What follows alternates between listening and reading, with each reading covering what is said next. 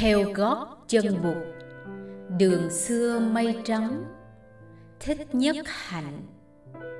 Chương 42 không hiểu biết thì không thể thương yêu. Vua Basenadi đến thăm bụt một mình.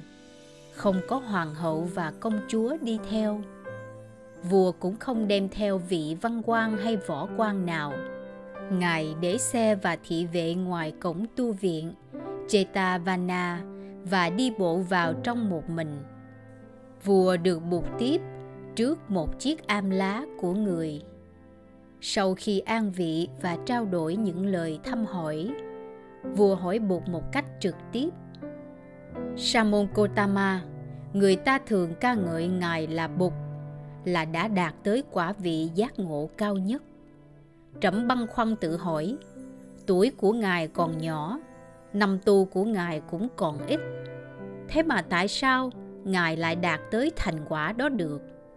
Trẫm đã nghe nói đến những vị đạo cao đức trọng như Buruna Kassapa, như Makkali Kosala, như Nikantha Nathaputta, như Sanchaya Belatiputta. Những vị này là những người tu lâu năm, tuổi tác đều lớn. Tại sao họ không tự nhận họ là bậc giác ngộ hoàn toàn? Lại còn những vị như Bakuda, Kasayana và Ajita Kasakambali nữa. Ngài có nghe nói đến những vị ấy không? Bụt ôn tồn Đại vương tôi có nghe nói tới các vị ấy và có vị tôi cũng đã từng được gặp đại vương sự tỉnh thức không tùy thuộc vào tuổi tác và năm tháng, không quyết định được sự có mặt của giác ngộ. Đại vương, có những cái bé nhỏ mà ta không nên khinh thường. Một vị vương tử bé, một con rắn con, một đốm lửa nhỏ và một nhà tu trẻ. Vị vương tử tuy bé, nhưng cũng có vương tính của một đức vua như bệ hạ bây giờ. Một con rắn nhỏ có thể làm ta mất mạng trong chốc lát. Một đốm lửa hồng có thể làm thiêu rụi một khu rừng hay một thành phố lớn, và một nhà tu trẻ có thể đạt tới quả vị giác ngộ hoàn toàn. Đại vương, người khôn ngoan, không bao giờ khinh thường một vương tử bé, một con rắn nhỏ, một đốm lửa hồng và một nhà tu trẻ vua basenadi nhìn bụt kinh ngạc người ngồi trước mặt vua đã nói với vua những điều trên một cách điềm đạm những điều bụt nói không hàm chứa một hào ly mặc cảm nào vua bắt đầu có đức tin nơi Bụt. Vua hỏi Bụt về điều mà vua còn thắc mắc và chưa giải quyết được xong xuôi. Samon Kotama, có người nói rằng Ngài chủ trương không nên thương yêu, bởi vì càng thương nhiều thì càng lo lắng nhiều, càng thương nhiều thì càng sầu khổ nhiều, càng thương nhiều thì càng thất vọng nhiều. Trẫm nghĩ rằng điều đó có thể đúng nhưng lòng trẫm vẫn không yên. Trẫm nghĩ nếu không có thương yêu thì cuộc đời sẽ khô khan và vô vị lắm. Xin ngài giải dùm những nghi nan này cho trẫm một nhìn vua. Đại vương, câu hỏi của ngài rất hay, và nhiều người sẽ được khai sáng nhờ câu hỏi này. Tiếng thương yêu có nhiều nghĩa. Ta phải xét cho kỹ về bản chất của từng loại thương yêu. Cuộc đời cần đến sự thương yêu, nhưng không phải là thứ thương yêu dựa trên căn bản của dục vọng, của đam mê và vướng mắc của phân biệt và kỳ thị. Đại vương có một thứ tình thương mà cuộc đời này rất cần đến đó là lòng từ bi. Từ là Maitri, còn Bi là Karuna. Đại vương Tình thương mà người đời thường nói tới là tình thương giữa cha mẹ và con cái, giữa vợ và chồng, giữa những người cùng trong họ hàng, cùng thân tộc, cùng giai cấp hoặc cùng quốc gia. Vì tình thương ấy còn dựa vào ý niệm tôi và của tôi cho nên bản chất của nó còn là sự vướng mắc và phân biệt. Người ta chỉ muốn thương cha của mình thương mẹ của mình thương chồng thương vợ của mình thương con thương cháu, thương họ hàng, thương đất nước của mình. Cho nên người ta còn vướng mắc và phân biệt. Vướng mắc cho nên lo lắng về những bất trắc có thể xảy đến, dù chúng chưa xảy đến. Vướng mắc cho nên phải gánh chịu sầu đau và thất vọng mỗi khi có những bất trắc xảy đến. Phân biệt cho nên có thái độ nghi kỵ hờ hững và ghét bỏ đối với những người mình không thương. Vướng mắc và phân biệt đều là những nguyên nhân của khổ đau khổ đau cho mình và cho người. Đại vương, thứ tình thương mà muôn loài đang khao khát là lòng từ bi. Từ là thứ tình thương có thể đem đến an vui cho kẻ khác bi là thứ tình thương, có thể làm vơi đi những khổ đau của kẻ khác. Từ và bi là thứ tình thương không có điều kiện, không bắt buộc và không đòi hỏi bất cứ một sự đền đáp nào. Trong từ bi, người được thương không phải chỉ là cha ta, mẹ ta, vợ, chồng, con, huyết thống ta hay giai cấp ta kẻ được thương là tất cả mọi người và mọi loài. Trong từ và bi không có phân biệt ta và không ta, của ta và của không của ta. Vì không phân biệt nên không có vướng mắc. Từ và bi chỉ đem lại niềm vui và làm giảm đi nỗi khổ từ và bi không gây lo lắng sầu khổ và thất vọng. Thiếu từ bi cuộc đời sẽ khô khan khổ đau và buồn chán như đại vương nói. Có từ bi cuộc đời sẽ có an lạc hạnh phúc và tươi vui. Đại vương ngài là bậc nhân chủ cầm đầu của cả một nước dân chúng vương quốc ngài sẽ được thấm nhuần ân đức ngài. Nếu ngài tu tập được tâm từ và tâm bi, vua cúi đầu suy nghĩ một lúc, sau đó vua ngẩng lên hỏi bụt, trẫm có một gia đình để coi sóc, có một vương quốc phải chăm lo. Nếu trẫm không thương yêu gia đình của trẫm và dân chúng trong vương quốc thì làm sao trẫm có thể coi sóc và chăm lo cho họ được? Xin bột soi sáng điểm này cho trẫm. Cố nhiên là đại vương phải thương yêu gia đình hoàng gia và phải thương yêu dân chúng của vương quốc.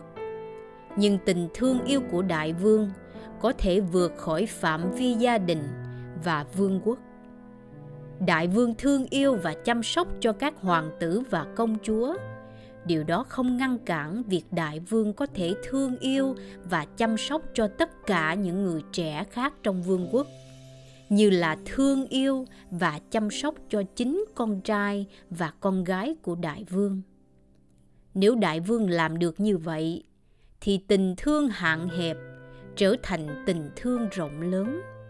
Và đột nhiên, tất cả những người trẻ tuổi trong vương quốc đều trở nên con trai và con gái của đại vương.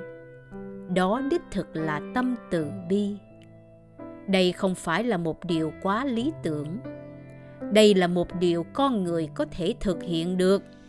Nhất là khi con người ấy có trong tay những phương tiện như đại vương. Nếu đại vương phát được nguyện lớn, thì đại vương chắc chắn có thể làm được điều này nhưng còn những người trẻ tuổi trong các vương quốc khác. Không có gì ngăn cản đại vương thương yêu những người trẻ tuổi trong các vương quốc khác, như con trai và con gái của ngài.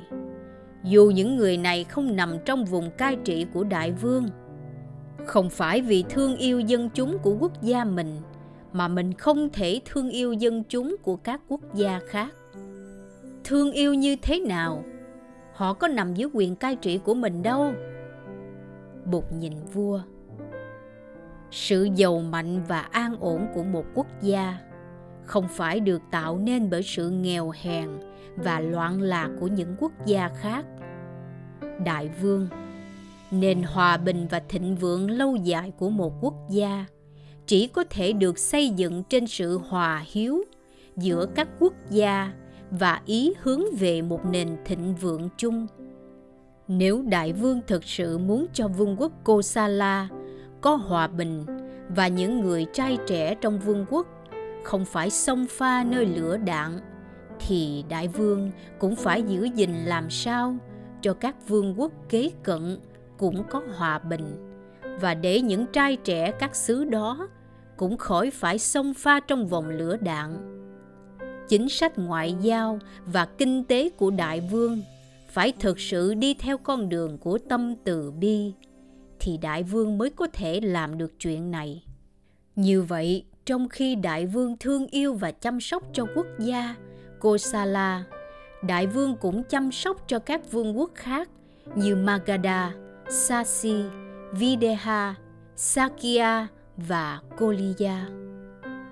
Đại vương mới năm ngoái đây sau khi về thăm gia đình và vương quốc Sakia, tôi và nhiều vị khất sĩ có tới du hóa ở Aranakutila thuộc lãnh thổ của quý quốc, sát chân núi Hy Mã Lạp Sơn.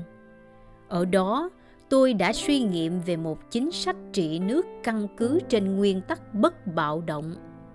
Tôi thấy các vị quốc vương rất có thể cai trị nghiêm minh, đem lại an hòa và hạnh phúc của muôn dân mà không cần sử dụng đến những biện pháp bạo động như chinh phạt, xử tử, giam hãm, tù đầy. Tôi đã nói những điều này tới phụ vương tôi, vua Sudodana. Nhưng tiện đây, tôi cũng muốn xác định điều đó với đại vương. Làm nhà chính trị giỏi, đại vương có thể trị nước mà không cần đến những phương thức bạo động. Nếu ngài biết ung đúc và nuôi dưỡng từ bi. Vua thốt lên. Thật là kỳ diệu. Thật là kỳ diệu. Chưa bao giờ trẫm được nghe những lời giáo huấn mới lạ và sâu sắc như thế. Ngài thật là một bậc tôn quý trên đời. Những điều bục dạy, trẫm xin lĩnh giáo để về chiêm nghiệm bởi vì trẫm biết những lời dạy ấy có những chiều sâu cần phải khám phá. Bây giờ, trẫm xin hỏi ngài một câu hỏi thật đơn giản. Thói thường thì tình thương của người đời bao giờ cũng ẩn chứa ý niệm phân biệt và ít nhiều cũng mang tính chất đam mê và vướng mắc. Theo bụt thì, thứ tình thương có thể gây nên lo lắng, sầu khổ và thất vọng vậy nếu không có thương như thế, thì ta phải thương làm sao? Ví dụ như trẫm đây, trẫm phải thương con cái của trẫm như thế nào để tránh được những lo lắng, sầu khổ và thất vọng? Không ai cấm cản chúng ta thương yêu, nhưng ta phải biết quan sát để thấy được bản chất của tình thương chúng ta. Tình thương theo lẽ thì phải làm cho người được thương yêu có an lạc và hạnh phúc. Nhưng nếu chỉ là đam mê, là ích kỷ, là ý chí chiếm hữu, thì tình thương này không thực sự là tình thương. Tình thương này không làm cho người được thương có an lạc và hạnh phúc.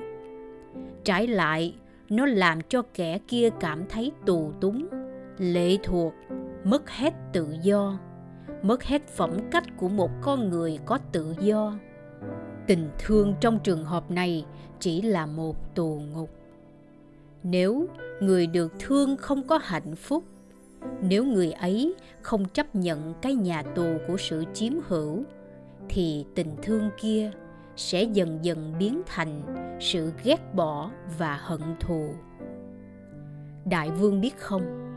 Tại kinh đô Savatthi này cách đây chỉ có 10 hôm, một chuyện thương tâm đã xảy ra.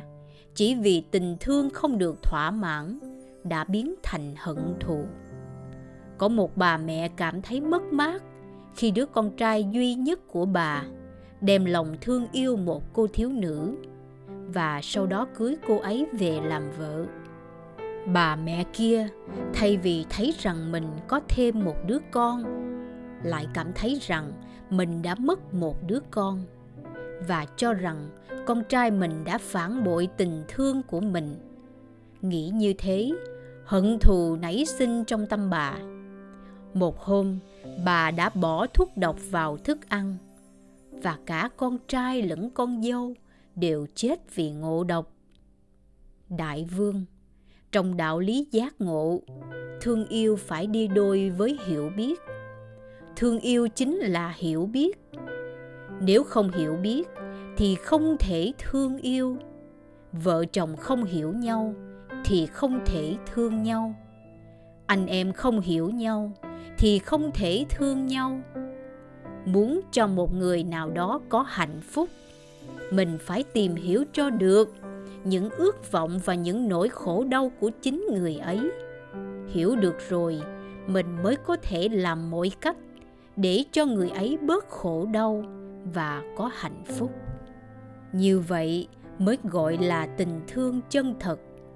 Còn nếu mình chỉ muốn kẻ kia làm theo ý mình mà không biết gì đến những khổ đau và những nhu cầu chân thật của người ấy, thì đó không phải là thương. Đó chỉ là ước muốn chiếm hữu hoặc ước muốn thỏa nguyện ý nguyện của mình cho dù đó là ý nguyện muốn cho người kia sung sướng. Đại vương, dân chúng trong vương quốc kosala có những đau khổ và những ước vọng của họ. Nếu đại vương thực sự hiểu thấu những khổ đau và những ước vọng ấy, thì đại vương sẽ thực sự thương yêu được họ. Các quan chức trong triều cũng có những đau khổ và những ước vọng của họ nếu đại vương thực sự thấu hiểu những đau khổ và ước vọng ấy. Đại vương có thể làm cho họ sung sướng và họ sẽ suốt đời trung thành với đại vương. Hoàng hậu, các thái tử và công chúa, mỗi người đều cũng có những đau khổ và có những ước vọng của mình. Nếu đại vương thực sự thấu hiểu được những đau khổ và những ước vọng ấy, đại vương cũng sẽ làm cho họ sung sướng và khi mọi người được sung sướng và an lạc, thì chính đại vương cũng sẽ được sung sướng và an lạc. Đó là nghĩa thương yêu trong đạo lý tỉnh thức. Vua basenadi cảm thấy xúc động. Chưa có một vị đạo sĩ hay một vị bà la môn nào đã chiếu rọi ánh sáng vào các ngõ ngách tâm tư của vua làm cho vua thấy hiểu được tâm mình một cách rõ ràng như thế. Vị sa môn, vua nghĩ là một bảo vật quý giá, không lường của vương quốc, xứng đáng làm thầy của ta. Vua cúi đầu suy nghĩ, một lát sau, vua ngẩng mặt nhìn bụt. Trẫm cảm ơn ngài đã soi sáng nhiều cho trẫm, nhưng còn một điều này nữa, trẫm còn thắc mắc. Ngài đã nói rằng tình thương có đam mê và vướng mắc thường có tác dụng gây khổ đau và thất vọng. Trong khi thương theo đạo lý từ bi, tuy không có ích kỷ và không vụ lợi, nhưng cũng vẫn đem lại khổ đau và thất vọng như thường. Trẫm cũng thương dân, nhưng mỗi khi thấy dân chịu khổ đau và những thiên tai như bão tố lục lội, dịch lệ, thì trẫm vẫn cảm thấy khổ đau và thất vọng mà trẫm nghĩ ngài cũng thế. Mỗi khi thấy người khác khổ đau vì bệnh hoạn, chết chóc, ngài cũng không thể không đau khổ. Câu hỏi của đại vương rất hay. Nhờ câu hỏi này mà ngài có thể hiểu sâu thêm về bản chất của từ bi. Trước hết, đại vương nên biết rằng những khổ đau do thứ tình thương có bản chất đam mê và vướng mắc đem lại thì nặng nề và to lớn gấp muôn vạn lần. Những khổ đau mà lòng từ bi đã làm phát khởi trong lòng ta. Kế đó, đại vương phải phân biệt hai loại khổ đau. Một loại khổ đau hoàn toàn vô ích và chỉ có công dụng tàn phá cơ thể và tâm hồn người. Một loại khổ đau nuôi dưỡng được lòng từ bi, ý thức trách nhiệm và đưa tới ý chí hành động diệt khổ. Thứ tình thương có bản chất đam mê và vướng mắc vì được nuôi dưỡng trong tham đắm và si mê, nên chỉ có thể đem lại những phiền não khổ đau, làm tàn phá con người. Trong khi từ bi chỉ nuôi dưỡng xót thương cho hành động cứu khổ, đại vương sự xót thương rất cần cho con người. Đó là một niềm đau có ích. Không biết xót thương thì con người không thể là con người. Vì vậy, những khổ đau do lòng xót thương đem lại là những khổ đau cần thiết và có lợi. Sau nữa, đại vương nên biết là từ bi là hoa trái của sự hiểu biết. Tu tập theo đạo lý tỉnh thức là để chứng ngộ được thực tướng của sự sống. Thực tướng ấy là vô thường. Mọi vật đều vô thường, vô ngã. Vì vậy không vật nào là không có ngày phải tàn hoại. Thấy được tự tính vô thường của vạn vật, người tu có một cái nhìn điềm đạm và trầm tĩnh.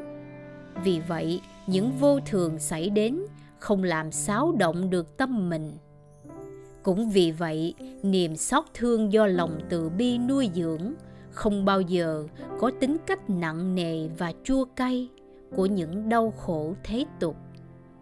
Trái lại, niềm xót thương này còn đem đến sức mạnh cho người tu đạo. Đại vương, hôm nay đại vương đã nghe khái quát về đạo lý giải thoát. Một hôm khác, tôi sẽ giảng giải thêm cho đại vương về đạo lý này với tâm hồn tràn đầy sự biết ơn quốc vương Basenadi đứng dậy từ tạ bục.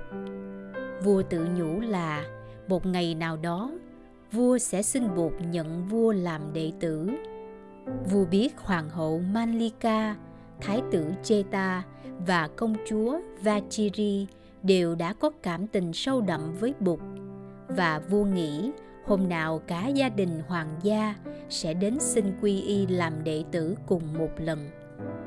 Vua cũng biết là con gái của mình, công chúa Kosala Devi, chánh hậu của quốc vương Bimbisara cũng như chính quốc vương Bimbisara, em rể của mình, cũng đã từ lâu quy y Tam Bảo.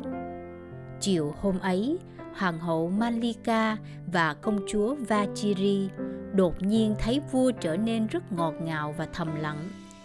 Hoàng hậu và công chúa biết đó là hiệu quả của cuộc gặp gỡ giữa vua và bụt.